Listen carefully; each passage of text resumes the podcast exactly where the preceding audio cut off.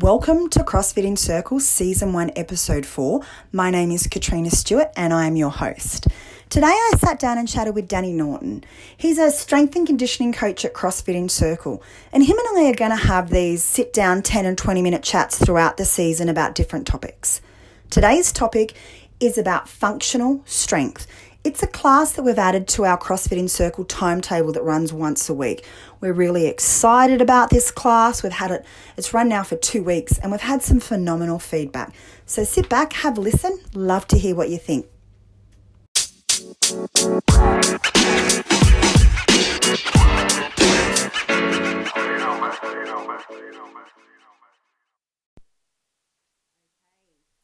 We have Danny here at the Encircle podcast. Welcome, Danny. So for those that don't know you, you're a coach here at CrossFit Encircle. Give us a background in regards to your education. Okay, so when I was 16, actually I left school early and signed a professional footy contract. And they made us do some courses, some Cert 3s and some Cert 4s. But after a couple of years, I was about 21, and I was just on the surgery table like year after year after year, and it just got a bit too much. So then obviously I still wanted to be involved in sport and physical education, so I looked into what courses I could do to build on top of my existing qualifications and did an honours degree in sport, exercise and health sciences. That didn't qualify me straight away to be a teacher because there's a degree in exercise sciences, so then I had to get an MA in education to be able to teach the content that I learned in my honours degree. Wow. Yeah. So then, yeah, because that didn't give me the right. I know a lot of people do like a BA of education and they just learn the curriculum of primary school or whatever and go into primary school. But the way it works in England is you'll study an honours degree in a subject, like you might do mathematics for 4 years. Yep. Then you have to do an MA in education, learning theories, pedagogy, etc. And then you can apply that, what you've learned in your main degree, to the curriculum. That's about it really in terms of education. During my sports science degree I was on a double honours program, which was Mandarin Chinese, so I did that as a language, picked that out of everyone just because somebody told me that it was the hardest, didn't it, originally? Yeah. But then obviously with the economy and China and stuff, I thought it was a good idea. I haven't really used it that much, but it's good to go on holiday and, you know, shock some Chinese people. I can imagine. It would be. And you've also just started doing a strength and conditioning. Yeah, Australian Strength Conditioning Accreditation Level 2. Usually you have to go through Level 1 and Level 2, but if you've got a degree in exercise science, they'll let you bypass Level 1. Yep. Once they look at your transcripts and see you've done biomechanics, physiology, etc. So that's quite a lot of work, and then you go down to the New South Wales Institute of Sport. Yep. For 2 days. Wow, cool. And just coach, and Level 2 is more about Olympic side of things, whereas Level 1's like compounds like deadlift, press, etc. Yeah, fantastic. And what do you do for work? Because I think it's fascinating.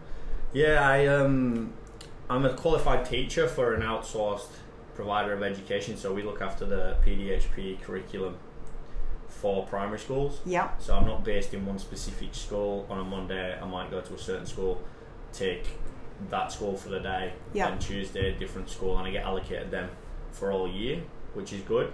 But yeah, it highlights as well problems that might be talked about on a different day with kids and becoming physically inactive and fantastic. Not being motivated for sport. But that would be a great, yeah. That'd be a great conversation. Fantastic, thank you. Okay, Danny, welcome to the Encircle podcast. So today we're actually talking about a new class that we've introduced to CrossFit Encircle called Functional Strength. We're a bit sure of what to call it. But we went with functional strength, and the idea of this was to, in my terminology, add some accessories that we add already. We've already got it programmed into certain parts of our program. The Encircle weightlifting team have specific accessories designed specifically for them in their individual needs, and some people just weren't getting into all of the classes to be able to do everything that they needed to do to build certain areas. So they were missing out on some of the, I guess what some people would call the more what they've told me is the more boring things, like for sure. Strict pull-ups, yeah. And things that earn them the kipping pull-ups and the handstand push-ups.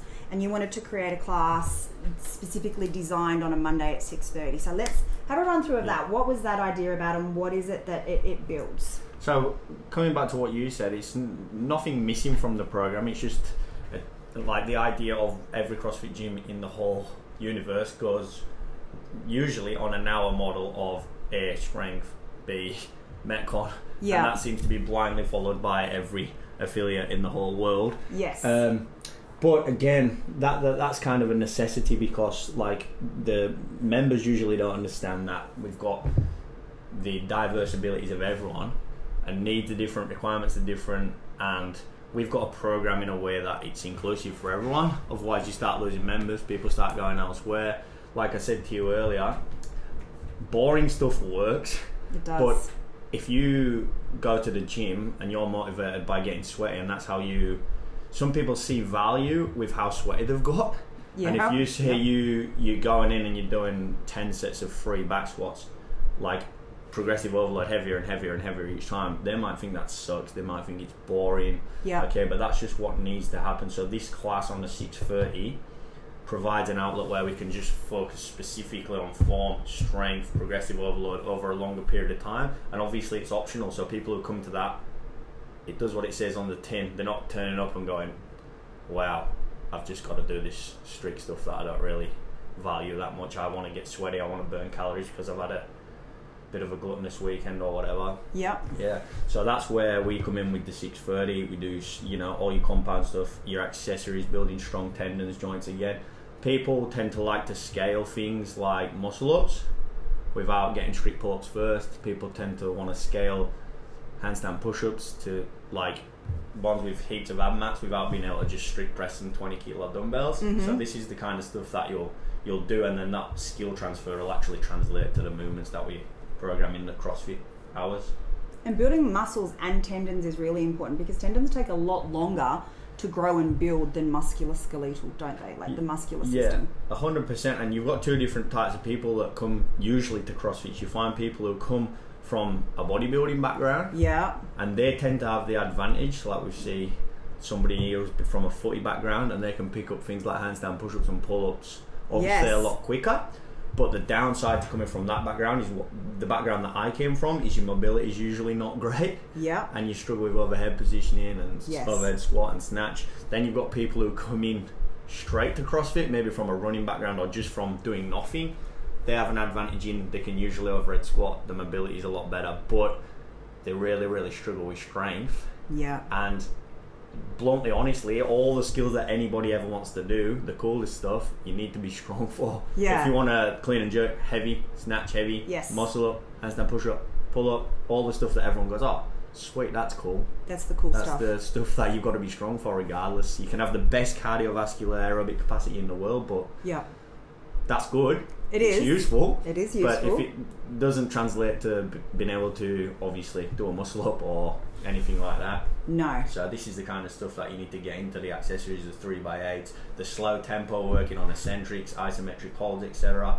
Really does suck, but it's the stuff that is going to hopefully take people from handstand push-up into 2 ab mats or 3 to being able to get down to that 1, and then hopefully strict. So full range of motion, which is fantastic. And then going from full range of motion to strict, which is even better. Yeah, 100%. I'm a big advocate in strict before keeping. There used to be like a rule implemented years ago that don't teach any keeping until someone can do 5 strict pull-ups. I remember that. Again, but again, what people, you know, don't understand sometimes is that it's a business, and people see, you know, somebody doing a keeping pull-up. They might not have strict strength, but they want to do that keeping pull-up. And it's kind of a fight all the time. Yes.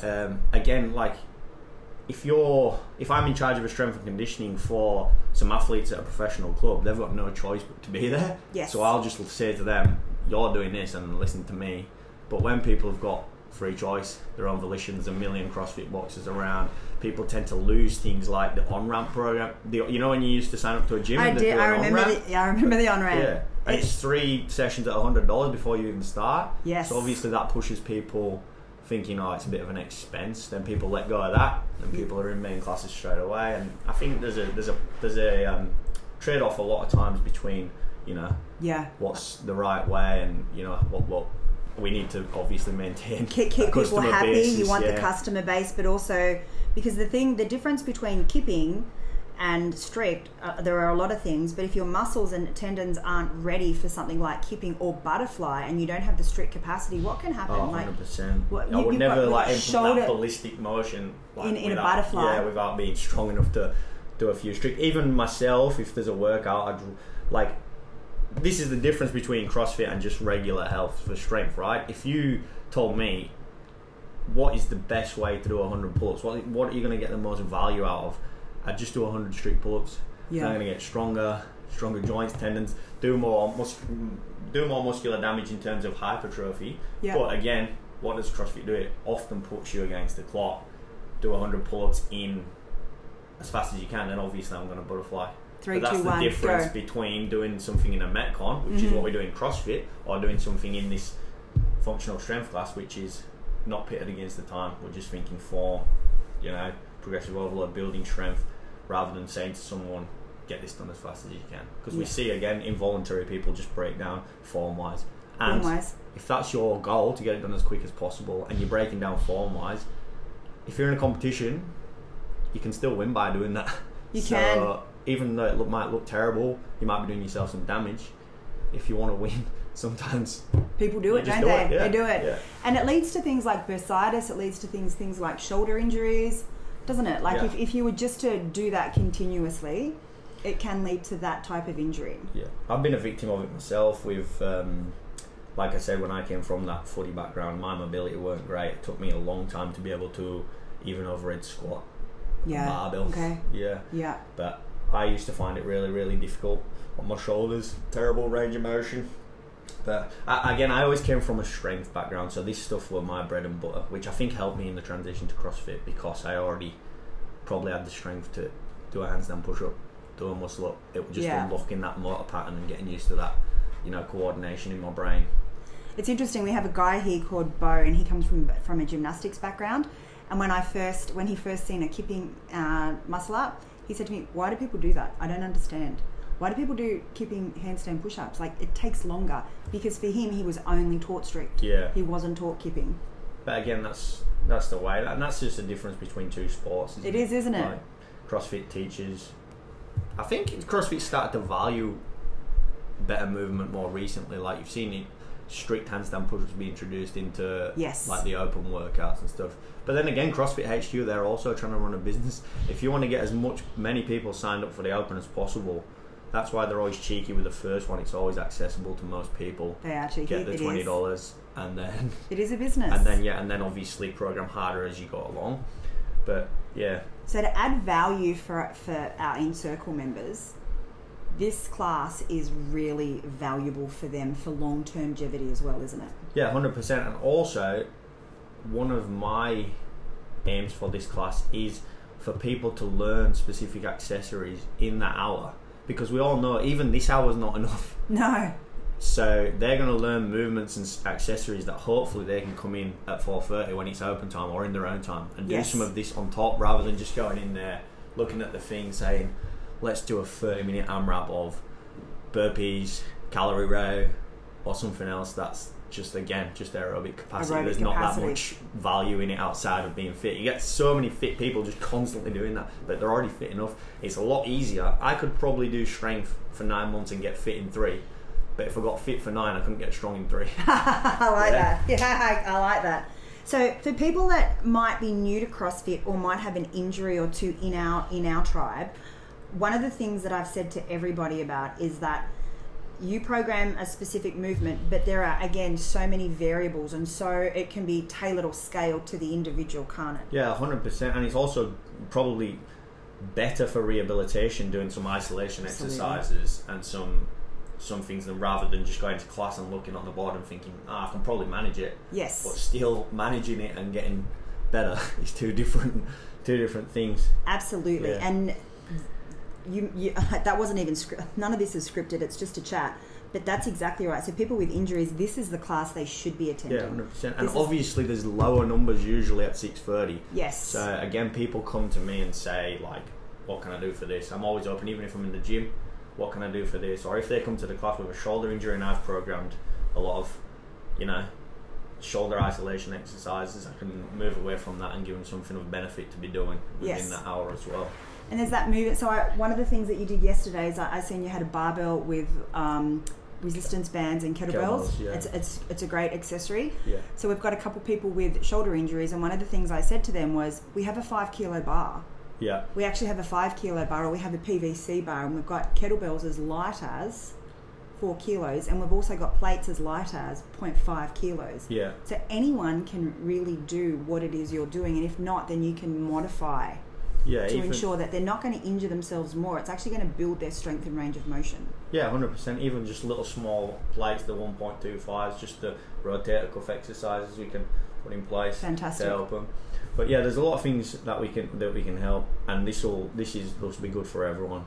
Because awesome. Again, like I always say, a strong squat and a strong deadlift will translate, if your technique's pretty good, to a stronger clean. Like often I'll just won't touch a barbell for ages and do like a smaller program from back squat, and then at the end of it my deadlift's probably increased or my clean's probably increased, just because I've got more power in that first pull. Fantastic. Some of the feedback we've got's been really great.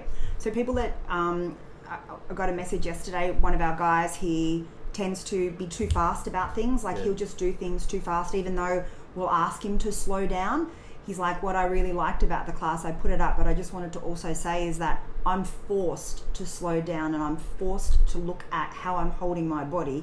And I find that really beneficial, where I didn't think I would, but I really appreciate being slowed down and watching my technique, and I'm seeing benefit after 2 classes, which is fantastic. Yeah, and that's not the fault always of the individual or the athlete themselves. Like I said, most of the time in CrossFit we're told to go, and even in our strength components, usually it might be you've got 20 minutes to do 5x5 that's like at 80%, and that's again not the fault of the affiliate, that's the fault of our model that's come to be so prevalent across the whole CrossFit universe. So yeah, again, I notice always people back squatting and they're doing 5s, but they'll just go 1, 2, 3, 4, 5 and just rep rather than just wait, pause at the top, take a breath, fill yourself with air, squat. That's 5 quality reps, and also you're going to lift more because you're just not pumping your legs 5 times in a row and getting that lactation order. Exactly. Yeah. Okay, that sounds really great. Is there anything else you wanted to add to that? No, basically just, again, if you have got any specific problem, or even at the end of the usual class, if you want any accessories, you know, to do for your own personal gain, say if your goal is a pull-up, then just, you know, come over and I'll give you some accessories to do in your own time. Fantastic. That is perfect. Guys, get in, check the class out. If you have any questions, hit Danny or myself up. Have a great day.